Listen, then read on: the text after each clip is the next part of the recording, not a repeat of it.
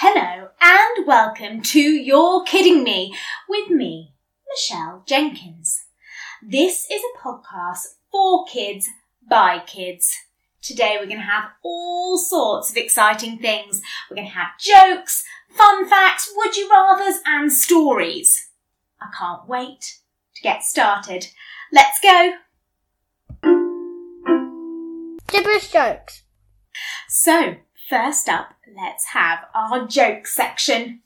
So, our first joke is from Evie, age six. How do you get Pikachu on a bus? Hmm. You Pokemon! I really like that one, Evie. Our second joke out of three today is from Heidi, age five. Why did the dog sit by the fire? He wanted to be a hot dog. Okay, last joke for today. James, age six, says, What sort of snake is good at maths? An adder. Those were super jokes. Fun facts. So our next section is fun facts. Now, today's theme is bums and sea creatures. Those things don't usually go together, but it seems that Josh, age nine, thinks they do. So let's have a listen to some facts, some of them sent in by Josh. First one. A blue whale's fart bubble is so big it can contain a entire horse. Can you imagine that? A fart that is that big. Whew. My goodness. Okay, fact number two. A punk turtle breathes through its bum. Oh. Imagine breathing through your bum. Ugh. Okay, next one. A manatee, which is like a kind of sea cow. Well, they swim fast because they use the power of their own fart. the more they fart, the faster they can go. How ridiculous. Next one. Wriggling deep sea worms poo from their mouths. Ooh, imagine that. Last one. Some whales have poo that is bright orange. Oh, imagine how scared you'd be if your poo came out bright orange. Would you rather? So each week we are going to have a ridiculous would you rather that you can talk about with your mummies and daddies and sisters and brothers at home. So this week, up for discussion. Which would you rather have?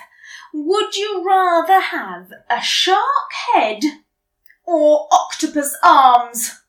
I think I would prefer a shark head because then I could scare away all the people annoying me.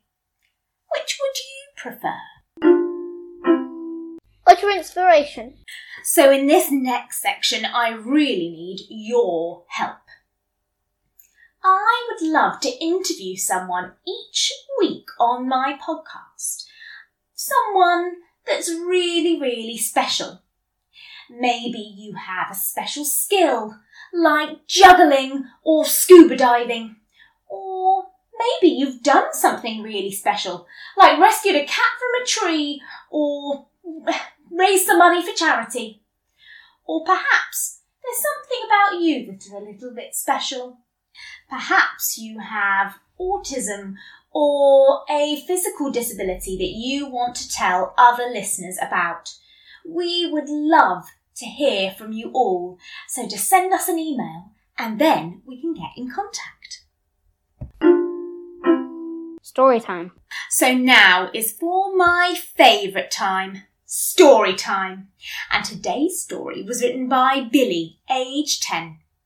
So snuggle up nice and comfy, get nice and warm, and let's listen to the case of the missing queen. It was 30th of April, 2021, and 12.03pm, and Watson and I were standing around waiting for a knock on the door to tell us about a new case. The sunlight blinded us as it came streaming through the window. We heard a knock at the door. I recognised the rat-a-tat-tat. It was the Queen's guards. Open the door, Mr. Holmes! Calm down, calm down, I'm coming. Plus, I like to be called Detective Holmes or Sherlock, if you don't mind, I replied grumpily. Be polite, hissed Watson, ever the faithful sidekick. I hesitantly opened the door just as they were about to knock it down. Let me guess, I said sarcastically, the Queen's gone missing. Well, it turns out I was right. I had known by the way they were standing and the sneaky sweat pouring from their faces. Then my brother walked in. Hello, brother Sherlock, he said. Sit down now. All right, all right. You lot are all so rude and demanding. Look, Sherlock, I don't have time for your rubbish. I need you to act fast. The Queen was found missing at 9am this morning. We need to get her back and her royal address to the country at 3pm. Chop chop! And solve the case. Quickly we were rushed in a helicopter to Buckingham Palace. The Queen's room was fancy. Gold plated everything. Mirrors, lamps, even her bed was made of gold. But then I noticed something strange. What is that key for? What is the paper underneath it? I said, stalking over to it. Oh, uh, we hadn't noticed. Looks like the key to the craft room, replied one of the royal guards. I quickly unfolded the paper. In horrendous handwriting, scrawled was one sentence. Did you miss me? Moriarty! To the craft room now! I exclaimed. Everyone rushed behind me. The craft room door was left slightly ajar. We burst in. Oh, thank goodness, said a shaking queen in just her best and some dotty knickers. I thought you'd never find me. Where is Moriarty? I said, forgetting she was the queen at all because she looked so silly. Well, he left. Although he said to tell you he'll be back. And that's the end of our story. A bit of a cliffhanger there. I wonder, will Sherlock manage to find Moriarty? And where will he find him? Mindfulness Minute.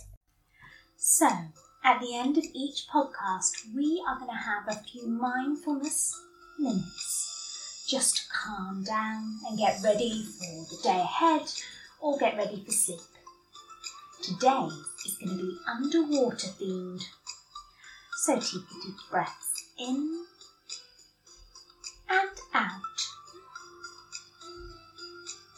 Imagine yourself floating on the water with the sun warming your cheeks and breathe in and out. Imagine any thoughts, any worries that pop into your head being like a wave and let them wash over you. And breathe in and out.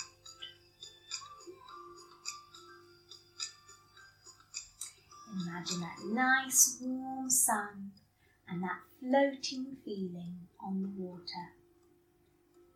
And three more deep breaths in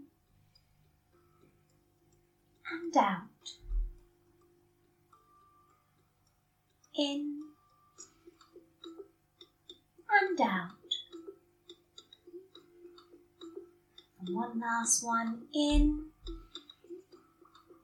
and out. Hopefully now we're feeling nice and calm.